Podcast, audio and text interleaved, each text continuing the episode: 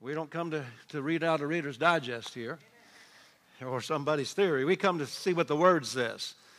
And so, if you brought your Bible, I encourage you to look at these scriptures with us because we're going to look at several scriptures. And uh, I've always, when I go to church, I've always wanted to get something practical, something that I can just take home and apply in my life. You know, not, I didn't want to hear a bunch of pie in the sky things that, you know, kind of I couldn't get my hands on or, you know, it didn't really seem like it, was something I could use. But um, I wanted to get something that had, gave me answers. And so we're going to get into some more things. We've been sharing some things on uh, the difference between different kind of teachings in, in the body of Christ regarding how God does things in our lives. Sometimes people just kind of think it's all sovereign and He kind of does it all, decides what He does, when He does it, for who He does it for, and He's just sort of running everything. And you know, if, if it was good, it was God. If it was good, if it was bad, it was God trying to teach you something. And you know what I'm talking about? Just, just everything that happens, God has a purpose for it. And we made a statement that some people made last week. We made a statement some people make, you know, uh, everything happens for a reason. And a lot of times they're referring to God's, God's behind it, and he's, he's making this happen for a reason. But we see in the Bible there are things that the devil is doing in the earth. Uh, the Bible says Satan's the God of this world.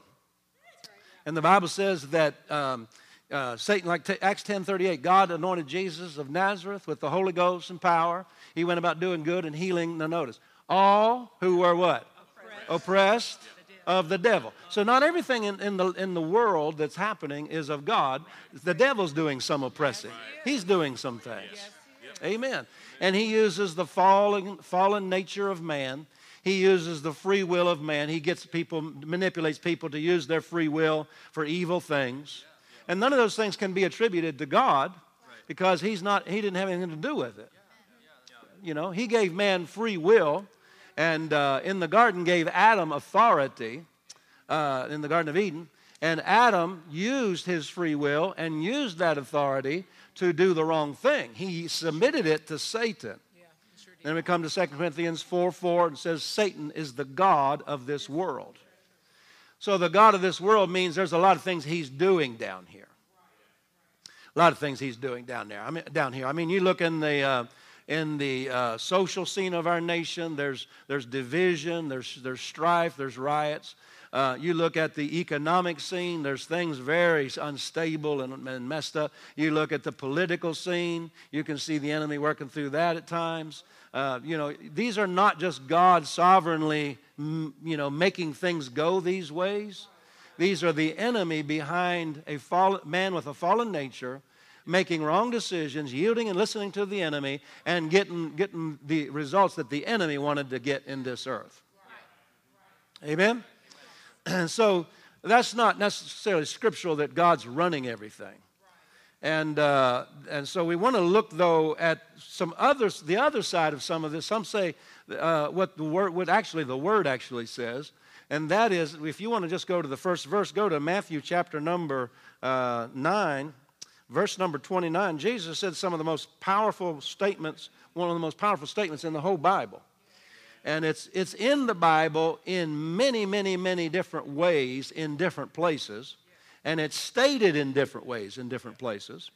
But in Matthew 9 29, Jesus was ministering to a, uh, to a blind man uh, and said, Matthew, uh, two blind men actually. Matthew 9 29, then touched he their eyes, saying, According to your faith, be it unto you.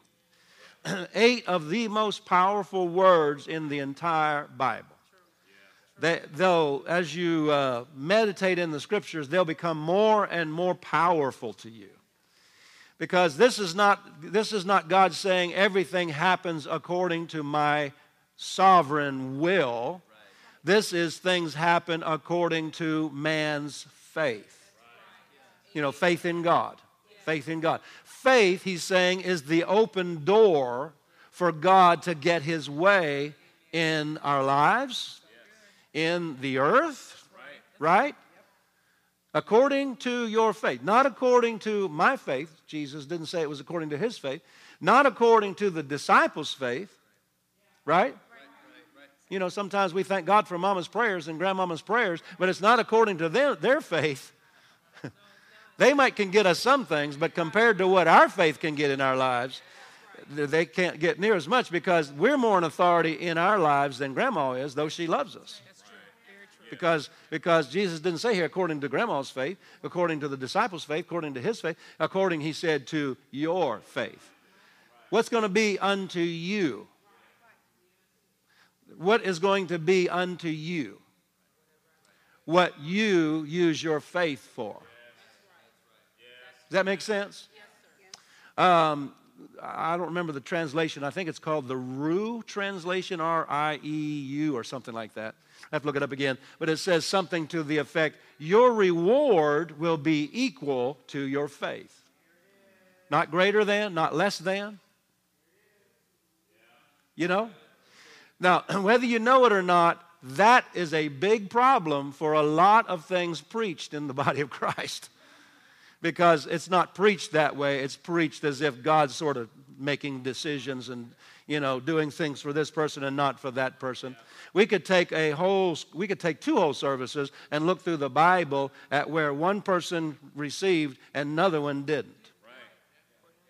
And it was according, and the Bible says every time was according to their faith. How many of you know Noah? Bible says by faith Noah built that boat to, to escape. But how many of you know everybody else perished? It wasn't that God just took a liking to Noah, it was that he had faith and the others didn't. It says the same thing about Israel going through the Red Sea. By faith, Hebrews 11 says, they went through the Red Sea. Amen. Which the Egyptians, assaying to do, were drowned. They didn't do it in faith, they did it pursuing Israel to try to capture them. Israel did it by faith because God had spoken to him, go through that open, you know, he had opened the sea. So, but, but, uh, and you can see that over and over again. Like, for example, Rahab is mentioned in Hebrews chapter number 11. It says, by faith, Rahab, by faith, Rahab. What did she do? She received the spies, you remember? And remember, she was spared when the rest of the whole city was destroyed. Did God just take a liking to her? No, she had faith. Uh, and we could go on and on and on. Here we see uh, these men had faith. The woman with the issue of blood was healed, and the others around her were not. Because she said, Jesus said, Daughter, your faith has made you whole. Amen. We need to hear this because it needs our thinking needs to be adjusted according to the word and not be sort of just clouded with religious jabber that nobody really knows what they're trying to say. I want to know where, how much is God's responsibility in this situation, and how much am I responsible for? And where God's responsible, I want to let Him do what He needs to do. And where I'm responsible, I want to do what I need to do. And a, a lot of what happens in you and my life is by grace through faith. You might say, Pastor, this is just real simple.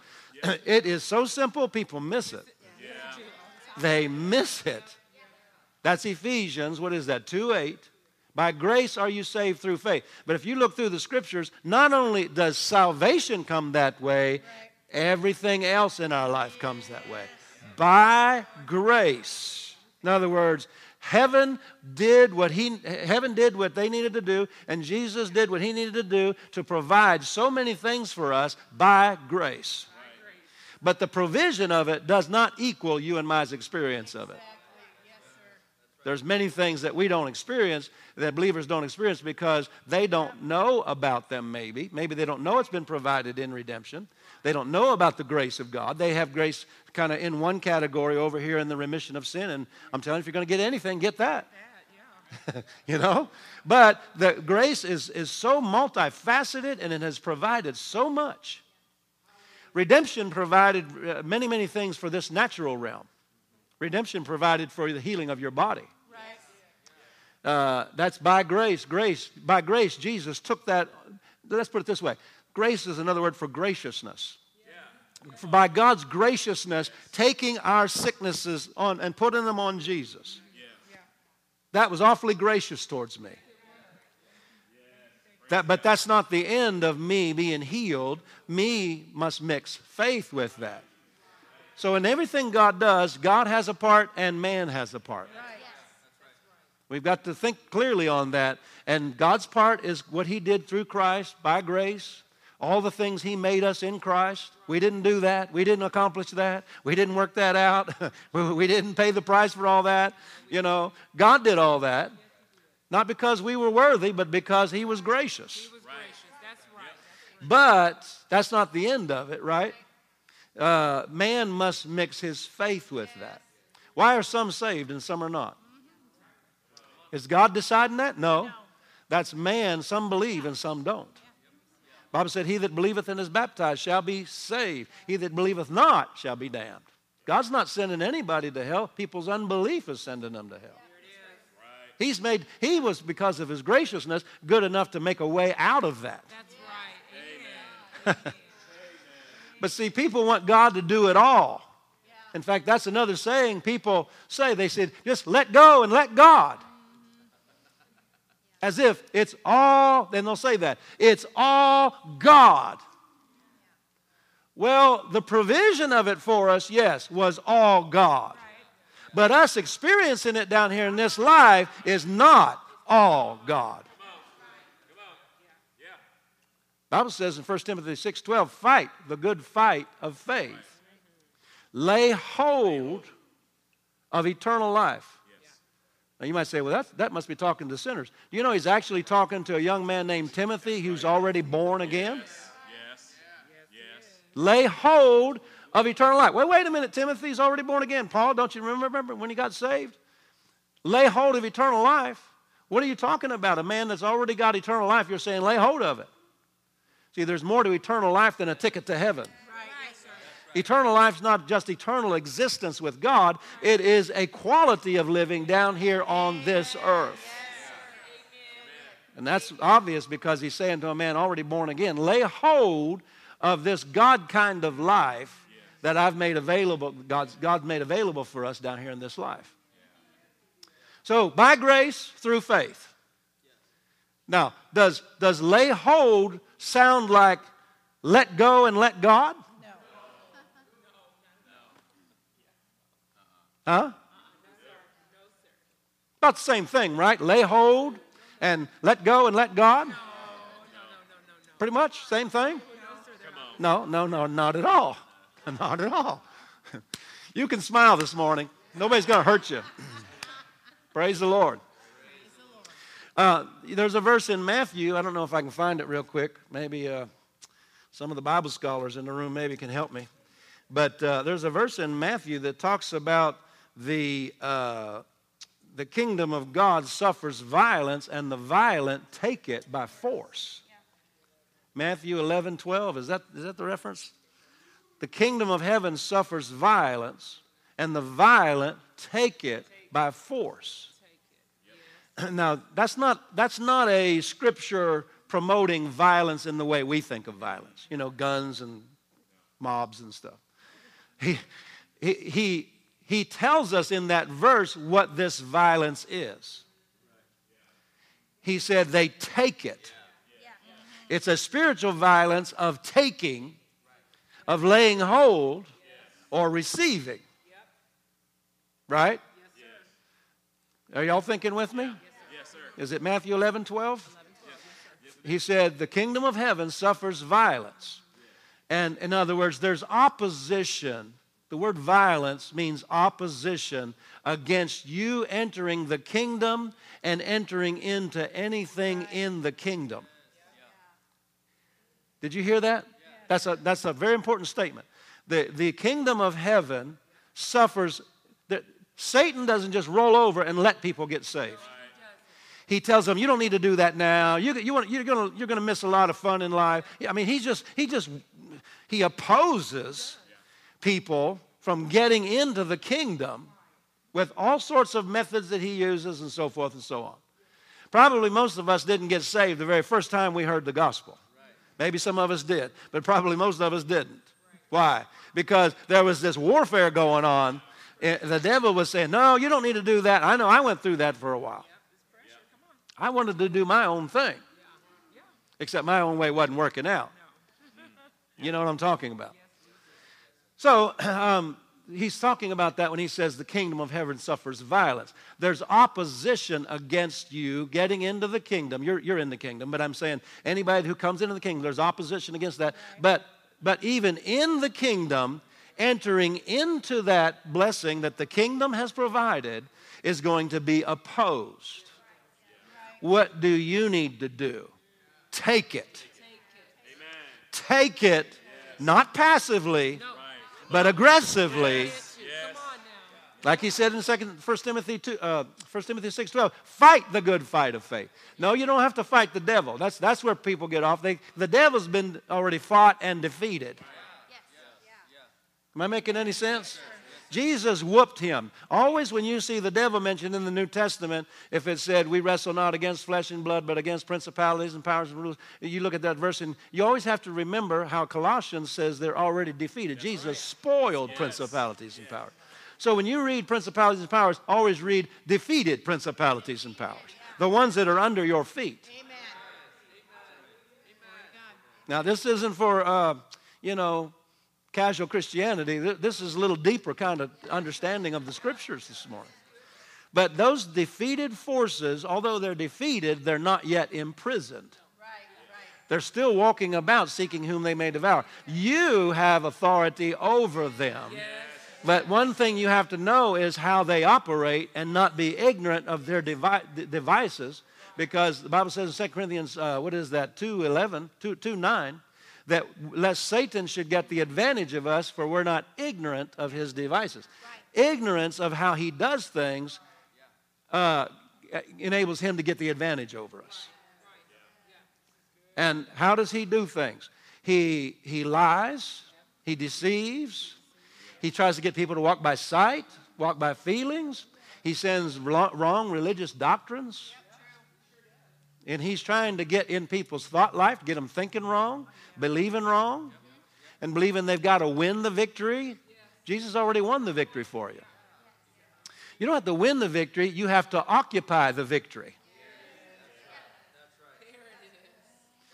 When he said fight the good fight of faith in 1 Timothy 6:12. See, none of this is in my notes. I've been trying to get to my notes for 3 weeks. But when, when the Bible says fight the good fight of faith, you and I automatically think of a boxing match. Because that's our culture, you know, and so forth and so on. We think of a boxing match. Fight the good fight of faith must mean, you know, like a boxing match. Um, but they didn't have that kind of sporting events in the, in the day of Paul's writings.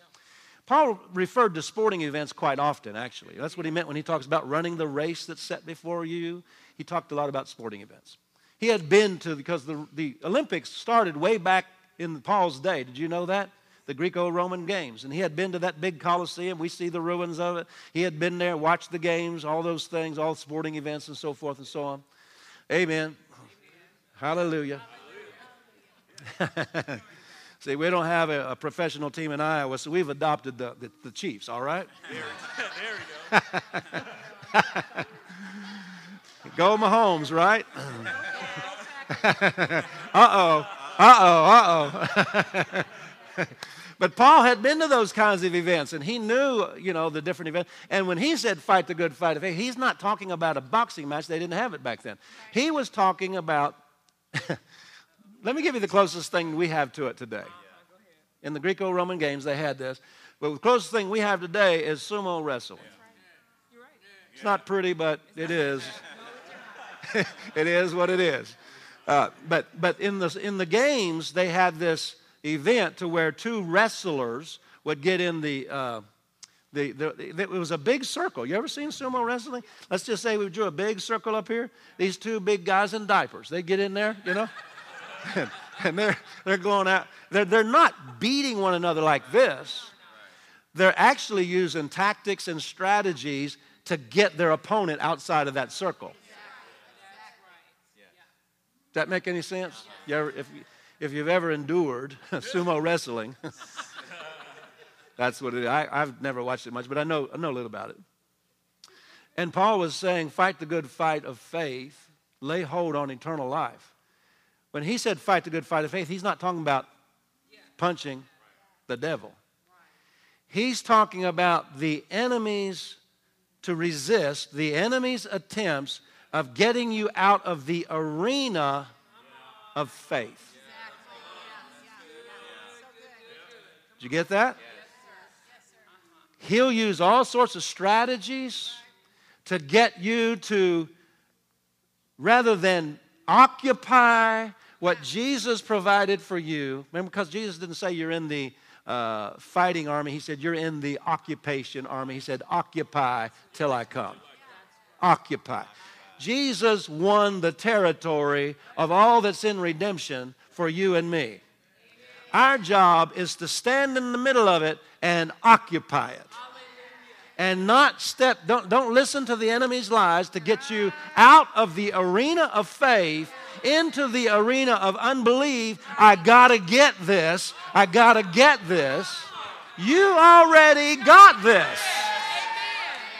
You're already redeemed. Jesus placed you in all of redemption's provisions. And he said, Stay there. Don't, don't let the devil get you out of this realm of believing what my word says I've already done for you. Wow. And that's what he meant when he said, Fight the good fight of faith. You fight the good fight of faith by resisting the lies that says you're not who God says you are and you don't have what God says you have. You got to resist the lies. His strategy is to lie. In fact, if you looked in his toolbox right now, you'd find only one, one tool in there, and that's deception. He's defeated. Remember at the end, the Bible says, whenever he finally, Jesus finally throws him into the bottomless pit, the Bible says the nations look at him and say, Is this the one that deceived the nations? It's a big question mark. This little defeated, nothing worm How many of you know we don't need to wait till that day to get the revelation he's defeated already? Well, why is he able to do so much? Because people believe lies. If you'll fight in the arena of holding him in the arena of truth and holding him in the arena of faith, the arena of the Word of God, you'll whoop him every single time. But if he can get you out of the arena of faith, out of the arena of the word, and into the arena of doubt and unbelief and trying and begging, and he'll whoop you every single time. Hold him in the arena of faith. Hallelujah. Well, that was all free. I have no idea how we got into all that, except that the Holy Ghost helped us. Praise the Lord. So, um, the woman with the issue of blood, let's go back to her because that's kind of, sort of, kind of where we left off. Jesus said to her, Daughter, your faith has made you whole. Your faith. There were other people, that crowd, remember the disciples questioned why Jesus said that? Because the crowd was pressing on him. In other words, there was more people touching just to see what would happen. And, and they didn't get anything. But this woman touched with faith. Jesus, and instantly the power went out of him, went into her. Now, we got to go and look at this because the way this is stated is absolutely damaging to so many things that are preached. Let's look back. Go back to Mark chapter number 5. Mark chapter number 5. You getting anything this morning? Look at verse, well, my, my, my. Look at verse 25. well, go back to verse number verse number 20 yeah let's start, start verse 25 a certain woman which had an issue of blood 12 years had suffered many things and many physicians spent all that she had and was nothing better but rather grew worse when she had heard of jesus. Now right there's how many how does faith come? Faith comes by hearing hearing by the word. When she had heard of jesus she came in the press behind notice that the press because there's a there's a lot of people there and touched his garment for she said What'd she say? If I may touch but his clothes, I shall be whole. And straightway the fountain of her blood was dried up, and she felt in her body that she was healed of that plague. Now look at verse 30. This is, there's so much in verse 30 that I missed for years. And Jesus, immediately knowing in himself that virtue, that's the Greek word for power, dunamis is the Greek word, it's the Greek word for power, translated power in the New Testament. Look at the next word What's the next word? King James, at least, it's had. Power had, immediately knowing in himself that power had gone out of him. Turned him himself, in other words, about in the press and said, Who touched my clothes? Now, notice the disciple said unto him, Thou seest the multitude thronging thee, and sayest thou, Who touched me? In other words, there was a lot of people thronging him. And probably some of them just touching to see if anything would happen because he had been preaching, The Spirit of the Lord's on me. He's anointed me. And uh, whenever they touched, we have no record of anyone else receiving anything. At least in this case. now, immediately when she touched him, Jesus stopped. And notice how this said that in verse number 30. Immediately, Jesus immediately knowing in himself, in himself means in his spirit, that virtue or power had gone out of him. He stopped and he asked, and so forth and so on. And the whole, te- whole testimony took a while, and, and then Jesus said down there in verse number 34, verse 34 says, Daughter, thy faith has made thee whole. See, that's the same statement as Matthew 9 29, just in a little bit different, just a little different words. Isn't that right? Daughter, thy faith has made thee whole. Matthew 9 29, according to your faith, be it unto you. So this woman's faith made her whole. Do you believe that if her faith will made her whole, that your faith will make you whole? Absolutely. Yes. Absolutely. That's what we need to re- realize about the way people teach God's sovereign and He does this and does that and doesn't do this and doesn't do that for other people. Uh, that's incorrect. That's incorrect. I, I, I would love a great big amen right there. Incorrect. Incorrect. And Jesus didn't say it was God's sovereignty that did this for the woman with the issue of blood. He said it was her faith. Her faith. Wow. That takes the idea of God running everything and blows it to smithereens. Just doesn't it doesn't work. One or the other has to be true. Either it's this daughter, this woman's faith made her whole, or God sovereignly did it. We've got to decide and settle this. And never go back if we find the truth on it, never go back into lies or traditions. This woman's faith made her whole. Now, I want you to see verse 30. I, I can't let that go. Jesus, immediately knowing in himself that power had gone out of him, it had already happened. What am I saying? By the time Jesus knew it, it had already happened. Can you see that? He didn't know it right before it happened. It already had happened by the time he knew it. Read that verse again. Immediately knowing in himself, that's in his spirit, that power had, had gone out. Pastor, what are you making such a big? What's the point? Okay, I'll get to the point. He wasn't controlling that. He wasn't controlling that. He wasn't controlling whether the power went to this one and didn't go to that one. If he was controlling it, it wouldn't have gone out until he would have said, okay, it's God's will for you. But it went out before he even had time to ask God, is this your will for her? Yes. Come on now. Meaning he wasn't controlling it. God does not have his, his hand on the on off switch of his power in people's lives. People have their hand on the on off switch of his power in their lives. Now I don't have the power, I don't have the power, I don't have the my hand on the on off switch in somebody else's life. Right.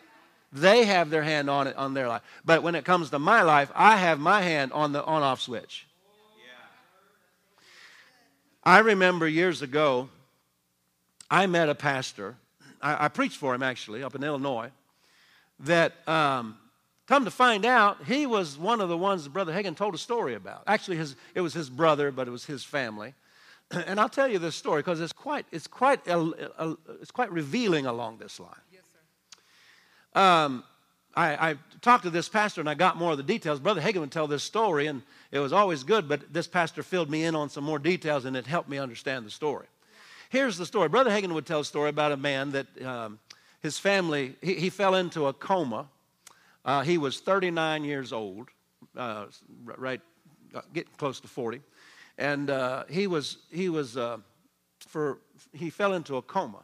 And the, the family was friends through through some relatives so forth, was friends of with, with the Hagin family. And so when this young man, and I say young, you know, that's not old, he fell into this coma, they called Brother Hagin to come pray. So he went up to the hospital room, and uh, Brother Hagin went in to lay hands on him. And as he laid his hands on him, he said, The Spirit of God spoke to him and said, Spiritual laws have been set, laws have been set in motion at this time, have been set in motion, and cannot be reversed at this time release his spirit and let him come on home. Well, that's not what you wanted. Right. But how many of you know I can't control and you can't control and nobody can control uh, the power, the flow of the power of God? The person controls the flow of the power of God. I'm talking about I can't control it in somebody else's life. I'm a nice man. I'm trying to get this power to flow to everybody. you know? And God's the same way. Ephesians says it this way Ephesians 2, he wants us to know. It's the prayer to, for the church. Pray this, that, that they would know these things. One thing is that they would know the power that is to us word who believe. You ever read that in Ephesians 1? Is that verse 19 or 20? Somewhere right in there? 18, 19, or 20, somewhere right in there, that we would know the power that is to us word. We're this power's target. That's right. It's directed towards us. 119, thank you. We're the target of it. We're the, the, they're the, it's in our direction. But we have to flip the switch, so to speak. It's like lights in uh, or electricity in a wall going to light. You flip the switch, the power that's there flows. It flows to the lights, and the lights go on. Right? Notice we never say the electricity turned the lights on. We never say it that way. We say Joe ran went over to the switch and turned the lights on, or whoever it was, right? God doesn't turn his, his electricity on. He turned it on, he turned it on, let me, let me rephrase that. He turned it on, it's ready to come into our lives, but we got to flip the switch. Right. To keep it flowing past the point of our realm of authority, where the power has to, the power can only come into our realm of authority by us turning the switch of faith on. And that's true if it comes to many areas of our lives, or, you know, so many things. But anyway, this man, he said, uh, Brother Hagin went to pray for him, and, and, the Spirit of God spoke to him and said, uh, Spiritual laws have been set in motion and cannot be reversed at this time. Release his spirit and let him come on home. Well, that's not what you want to hear. But if the Lord says something like that, you can't push something off on somebody uh, when they're the ones that have to open that door. And here's a man in a coma, he can't open that door. But what you say before you get into that condition is everything. And that's what Brother Hagin heard, but he didn't understand what the Lord was saying to him. He didn't know what that spiritual law was that had been set in motion. So, but he just knew through the years you can't, you can't minister whenever the Holy Ghost's not in it. So you have to obey, and so he did. He released the spirit, and then the man did. He went on home. Well, at the funeral, they, Brother Hagins, he's not asking. How many of you know the funeral is not the time to ask? Right. but, uh, but the family came to him because they had heard what, what the Lord had said to Brother Hagin. At the funeral, they came to him and they said, Would you like to know, you know, what that was all about? He said, Yeah. He said, uh, he said, and this pastor was his brother. This pastor that I was preaching for, remember I told you, he told me more of the story. This pastor told me more of the story was his brother This man that had died of the coma, in the coma was his brother. And the pastor said to me, when we were growing up uh, together as kids, we would, you know, just be horsing around, goofing off, wrestling, doing whatever we do, you know, as kids. And he said, every now and then he'd stop, even in his younger years, and he'd just look at me like, like he, he, some, something arrested his attention. And he would just look at me and say, You know, I'll never live to the age of 40. And then he'd go back and he'd be just goofing off again. It was just like something, something came to him and he spoke it and then just got back to being a kid again. And they said, uh, this man, the pastor that I talked to, his brother, said he did that a number of times throughout his growing up years. And he kept saying that, kept saying that. And he got to be 39. I don't know how long it was until he was having his 40th birthday. He went into a coma, and somebody tried to minister to him, and the Spirit of God said, A spiritual law has been set in motion and can't be reversed at this time. Does anybody know what that spiritual law was? His faith. Faith is a spiritual law. Look at Hebrews 3:27. If you want to just write that down, I, I don't won't turn there. but it says there there is a law, spiritual law, not, not a law like, you know, speed limit law, but a law like gravity. You, you can't get around gravity. Right? So that there is a law, there's laws of the Spirit. There's things that govern the realm of the Spirit. And faith is one of those things that governs the direction our life goes or what God is able to do in our lives. Everybody still awake? Yes, we won't go much longer here. Praise the Lord. Because I want to lay hands on the sick this morning. God spoke to me, lay hands on the sick. But I want you to know that, that you can, when hands are laid on you, you can and should and must release your faith. Now, how do you do that? Believe, remember Mark 11 24? Believe that you receive. Believe that you receive. And then say what you believe. I believe I received my healing on Sunday morning, what is it, 10th, uh, 10th of December, right? Whatever time it'll be. And the power went into me, and I believe it's in there working a healing and a cure. Amen. The woman with the issue of blood said, the, the moment I touch the hem of his garment, I'll be healed. She, in fact, the King James doesn't bring it out, but other translations bring it out, say they, that she kept saying. That was her point of contact. When those hands are laid on, well, she said she couldn't get to him, but she was able to touch him. When I touch him, that will happen. Amen. Amen. And then you walk by faith, even if you can't see it for a while. Sometimes it takes a while to show up, but that doesn't mean it doesn't start immediately. Right. Like the fig tree. Fig tree dried up from the roots, and it started immediately, but you couldn't see it for 24 hours. That doesn't mean nothing's working. You, you keep believing God. Believe that you received. Praise the Lord. So, uh, but this young man, he said, for all those years, growing up years, I don't know when he started, but somewhere there as a kid, up and through his teens and 20s and 30s, he's over into 39, he had kept saying, I'll never live to the age of 40. Yep. Got to be 39, closer to 40, fell into a coma, and nobody could release their, nobody could use their faith to override his faith. Because Jesus didn't say, the minister's faith will make you whole.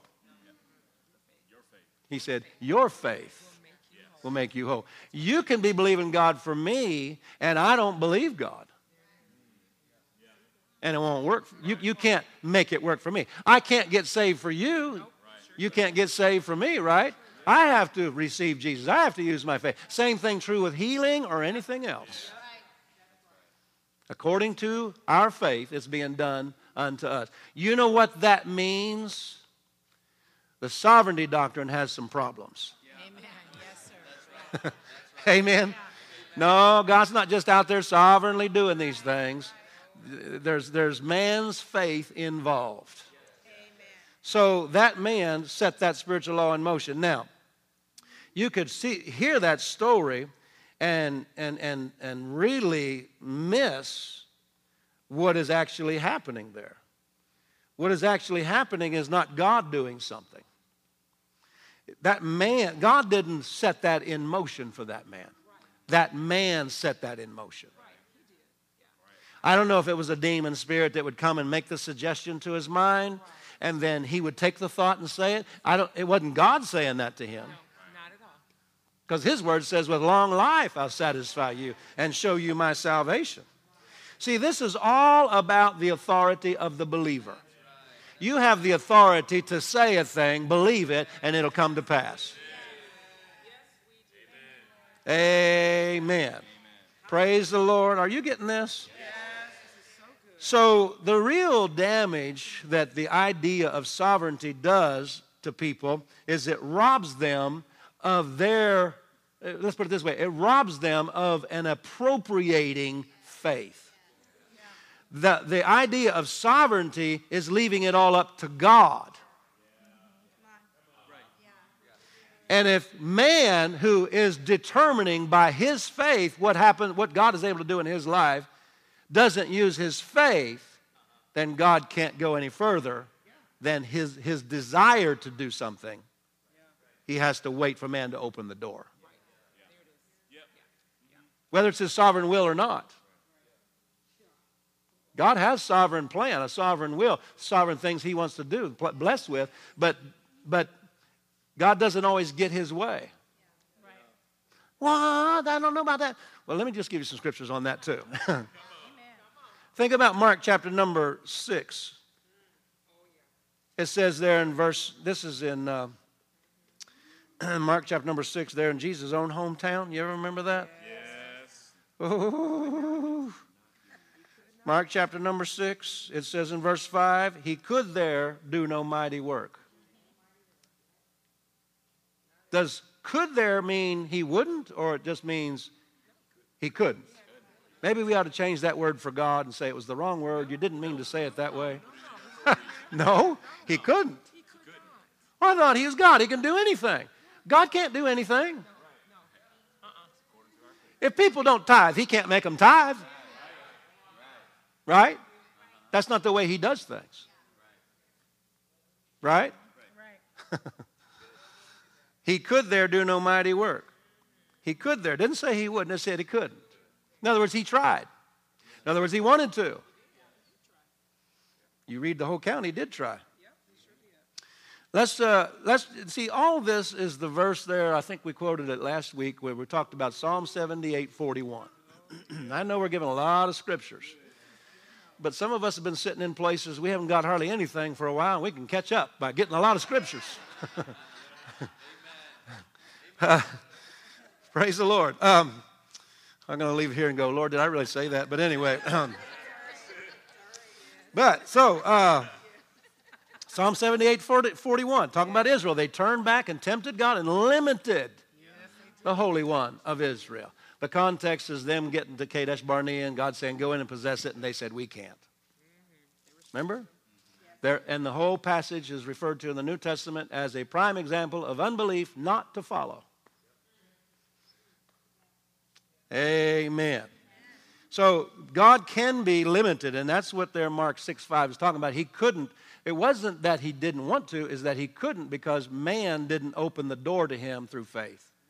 If you look at the context, they just say, well, he's just, you know, grew up in, over here in the sandbox with my son Joshua, you know. we know who he is. Who's he think he is? Got this anointing or something. Y'all still glad you came? Luke 13 34 is another verse. Luke 13, 34. O Jerusalem, Jerusalem, you that kill the prophets and stone them that are sent unto thee, how often would I have gathered thy children together as a hen does gather her brood under her wings, and you would not. You would not. In other words, you limited me. I wanted to do something, but you limited me. That's not sovereignty. That's man limiting God.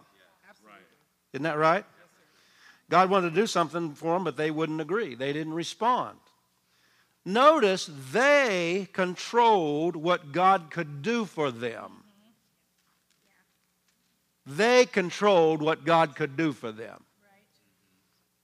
God didn't control what he was doing for them. They, see, I can feel that pushback. All these scriptures just blow holes through many things that are taught. They controlled what God could do for them. Isn't that right? You know what that means? They were in authority in the situation. Right. Yes, sir.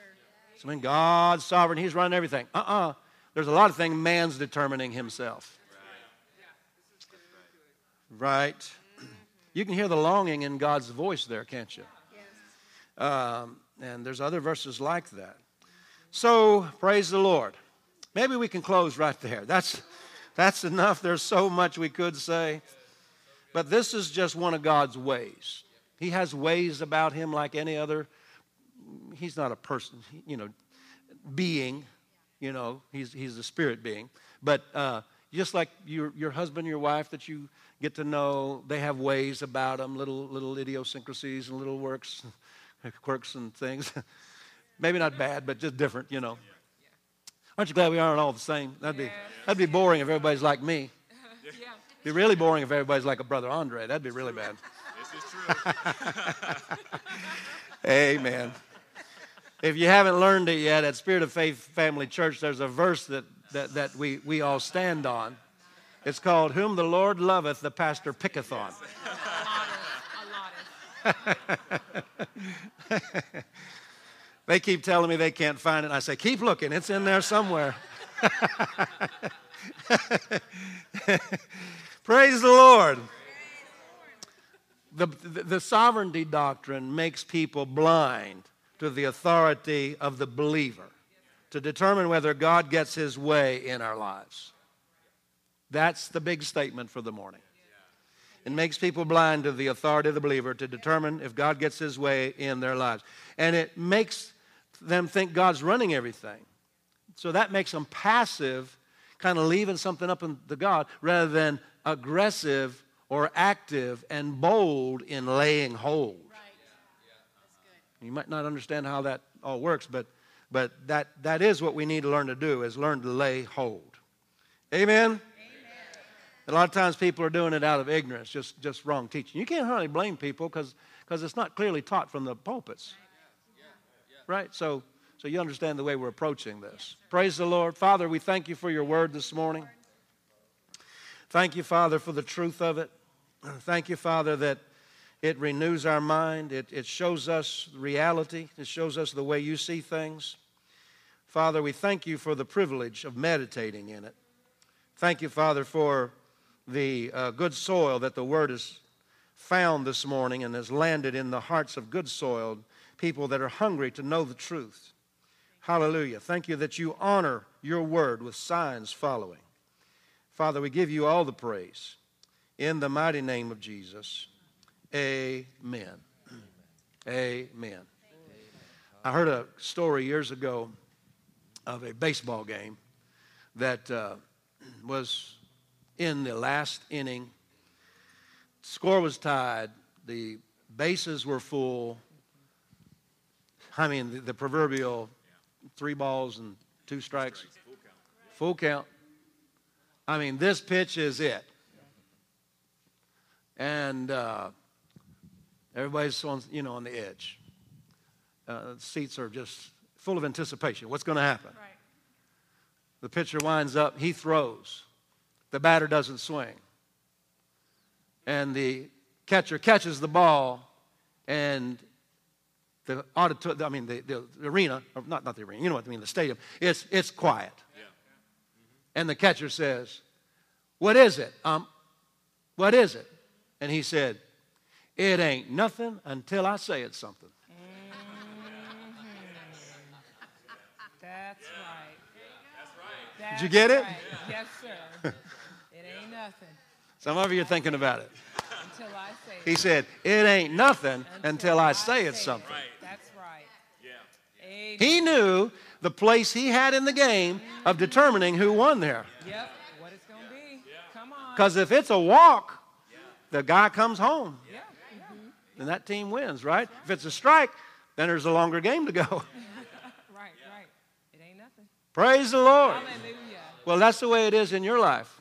The devil will throw you circumstances, and the whole spirit realm and the natural world look and say, What are you going to call it? What are you going to call it? Yeah. Yeah. And the devil thinks he's the umpire of your life and that he's going to call it like he wants it. But he's not the umpire of your life. You're the umpire of your life. And it ain't nothing until you say it's something. Amen. The devil will throw you a pitch and say, You see what that is? That's sickness. And you say, It ain't nothing until I say it's something. And I say, I'm redeemed, I'm healed, I'm delivered. Amen. Amen. Hallelujah. Glory. Praise the Lord. Hallelujah. Hallelujah. That umpire knew the place he had to determine who won the game. And you need to know the place you have to determine whether God or the devil wins in your life. Praise the Lord. Hallelujah. Let's stand to our feet. Tell your neighbor, it ain't nothing until you say it's something. That's the authority you have in, in your life. And let me tell you something. If, if, if you say what God says, if you say, because the devil will throw you th- things and say, see what you are? You're sick, you're broke, you're busted, you're disgusted, you know, whatever. and, and I'm having a good service this morning. and, and, and you say what God says rather than what he says, mm-hmm. you know, God will hold your call up in review. He will. Glory to God. Yes. Yes, he will. He'll hold what you say up in your review. He watches over what you believe and say. Based on his covenant, he watches over that to perform it. He'll back you up. Let's review this. Yep, that's exactly what my word says. Thank you for the back. I'm backing him up. Thank you for the back. Hallelujah.